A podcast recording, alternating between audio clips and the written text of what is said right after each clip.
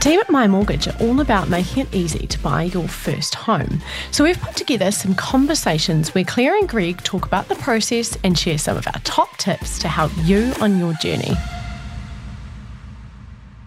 Kia ora team. It is Greg and Claire here from My Mortgage. Hello. Hello. And we are going to talk today about all you need to know if you've got less than 20% deposit because as we all know, all hope is not lost. Mm, and, but 20% deposit is quite a bit of money in It some is, places. It is. It is. It is the golden rule to get to 20%, but there are some options. So let's have a chat about that. Cool. So, first up, we've got the first home loan, and uh, we've already done a podcast about that. So, we're not going to go into a crazy amount of detail, but 5% deposit, government backed, only a few of the banks do it. So, that's a good way. If you've got less than a 20% deposit, you meet the criteria, there's some income caps, that sort of thing, then a first home loan could be a really good option for you. What about Claire some of the general principles around over 80% lending? So, just to be clear, we're going to talk about it probably in two ways. We'll switch between them Yeah. less than a 20% deposit, but also over 80% lending. They mean the same thing, and we talk about them a little bit kind of interchangeable, but sometimes that can be a bit confusing. Yeah, we try not to be too jargony in this space. But anyway, so generally, um, banks have a requirement to meet certain funding allocation limits, so as we'll call it. So at this stage, um, they can't lend more than 10% of their overall money lent to people with less than a 20% deposit. So that's a little bit confusing, but essentially it means there's not that much funding around for people with a less than a 20% deposit.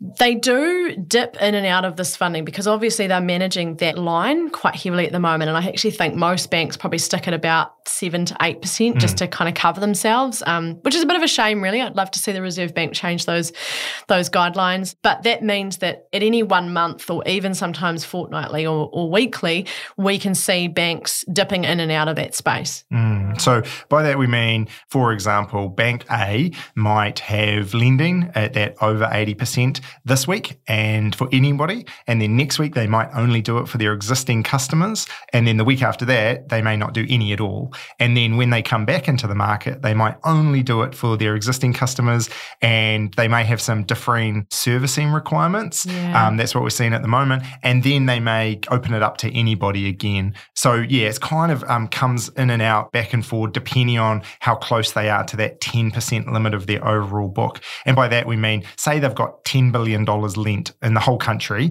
only 1 billion of that could be lent to people with less than 20% equity, essentially. Yeah, totally. A couple of the other things that um, to note here is that generally banks don't do pre-approvals with lending over 80%. So lower deposits, they say, hey, yep, we'll lend to you, but we need you to actually know what property you're buying, to have an offer accepted, and to work through that process. So Greg and I and, and our team at My Mortgage, we look to set a budget for you based on what we know to be servicing requirements and obviously the other things that go around that with regards to policy. So we'll be able to set you off on the road to find a property with quite a lot of bit of confidence, you know, to go out and, and make an offer.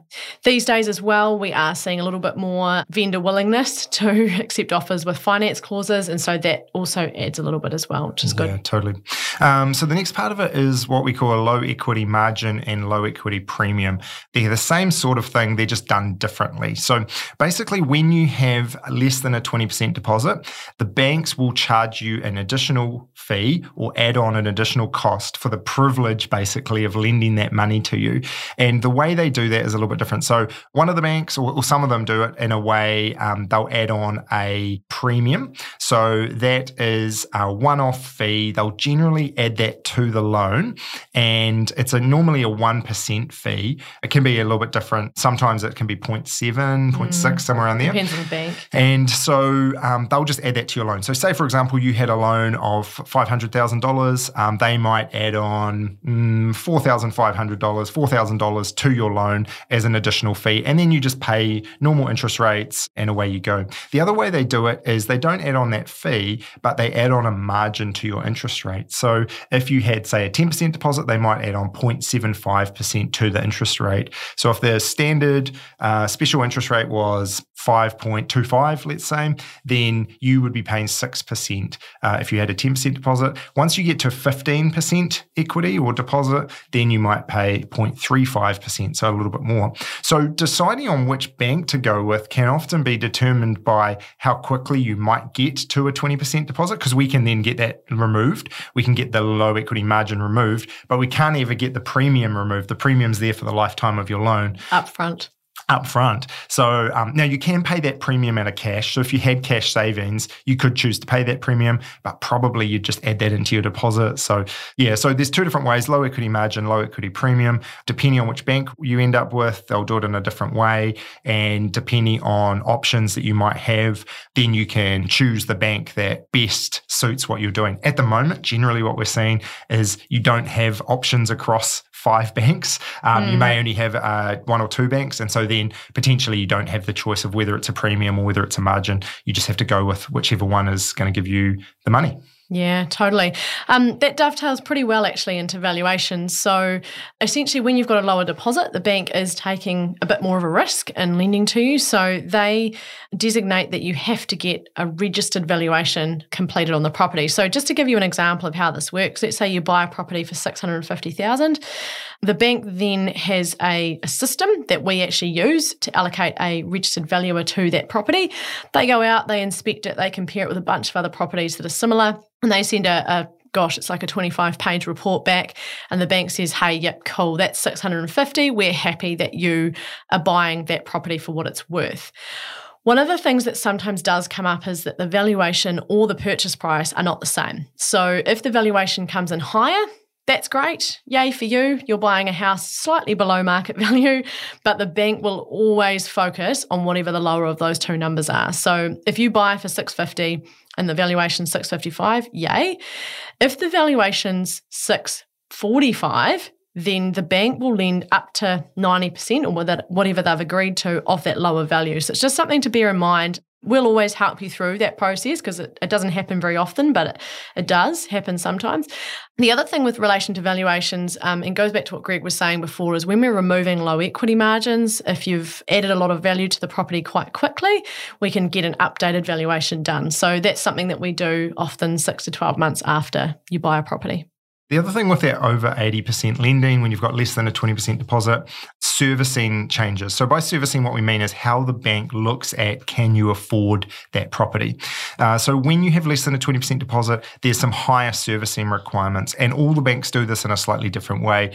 But generally, what that means is if you had a 20% deposit, you'd be able to borrow more than if you have less than a 20% deposit. Other things that come into it, um, so the banks will generally, if we're looking at having flatmates or boarders, that live with you. Um, if you've got less than a 20% deposit, the bank may only take into account one of those uh, boarders, or sometimes they'll say, no, no boarders, we won't add any boarder income. Whereas when you have a 20% deposit, they'll be like, yep, cool, we'll allow you to have two boarders. And that's not allow you to. Like you could have boarders even if you the mm. bank hasn't taken it into account. It's just that they won't allow us to add that to your servicing, your income.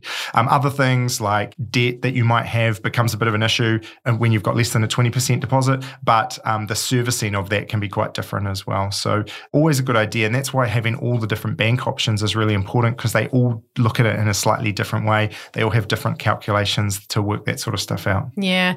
Like just to give you an example, at this time of recording, the two banks I'm thinking of, one has a servicing requirement of $1,500 a month over and above meeting your expenses and another has $2,000 a month over and above. So obviously that's going to change how much you can borrow and that's for having a 10% deposit. If you've got a 20% deposit, those two same banks are 200 and 400 respectively. So you can actually see a, a pretty big difference across the banks there as well. Mm. So, in terms of debt Claire, like people often say to us, "Hey, um, I've got some debt. Uh, I've got a 20, uh, 10% deposit for a property. How is that going to affect me?" So, do you want to give us a quick kind of broad because yeah. it does it does vary. It does change, but, yeah. Um, and in terms of uh, student loan, uh, which is obviously a, a, debt that lots of people have, versus some of the other consumer debt. Yeah. So, largely, if you start off with a student loan, um, banks kind of say, "Oh, you know, you incurred that in the process of educating yourself." So they're generally pretty happy with it. Obviously, it has to be factored into your servicing positions. You have to be able to afford it. Occasionally, if it's a low amount and you um, you've got the ability to pay it off, we'll suggest that because it can be a bit of a what we call a servicing stealer, or it can yeah reduce what you can borrow. But in general, banks like to see lower consumer debt when you've got a lower deposit. So, what does that actually mean in real, ter- real terms? Well, largely if we if we said to give you an example, about $10,000 mm. in standard debt, like existing debt. And the less debts overall, the better. So if you've got a $10,000 car loan, that's probably better than a $2,000 credit card, a $3,000 personal loan, and a $5,000 other personal loan. Um, so we just want to try and keep it all in one if possible. Also, if, the, if that debt is over a longer term, so that's how long you're taking to pay it off, that's generally better because it can improve your servicing position. If you have got more debt than that, talk to us because we can often figure out some ways to make it a little bit easier. The other thing that has been coming up a lot for people is the buy now, pay laters. Mm. So the afterpays, the the Laybuy, zip pay, there's a thousand of them. So many of them now. And banks actually say if you've got those in place, that you will continue to have them, even if they are $500 and you're going to pay them off in a couple of months. They want to see you actually paying them off. So often we will recommend that you pay off that account and close it for the time being to allow for some better servicing positions. And similar with um, credit cards as well, where, and this is not just for less than 20% deposit, but often you'll have a credit card, it might be $10,000 limit, but with no balance on it. Um, the bank sees that as a liability. The day after you get your home loan, you could go and absolutely max that out. And so they would say, no, no, that's a liability. So often we'll be like, hey, let's drop the limit down to $1,000 or let's close it all together, get the home loan sorted, and then you can go and sort it out after that. Yeah, totally. The last thing we thought would be relevant to cover here is that currently we have a exemption. So we talked about the, the funding requirements for the banks really early on in this podcast. But currently, there is actually exemption if you are building a new home. So, that is essentially to buy a, a, turnkey home, which is a property that you pay a deposit on and then you pay the rest of the money when you move in or a house and land package where there's a fixed price contract involved or a fixed price overall. So it is worth just factoring that in because some people go, oh, well, we could, you know, totally build a new house and it's a little bit easier to get funding in that space because it's exempt of those regulations. So mm. there is still obviously servicing requirements with a house and land package. There's sometimes some overruns and that sort of stuff, but there's some exemptions there, which is great because it means that the banks don't have the same restrictions around how much they can lend in that space. So. Yeah. And let's just also say the banks do want to lend. So mm. we find a way and they will also help us find a way. So um, come and talk to us if you've got less than 20% deposit and we can work out how that will be best for you. See you next time. See ya.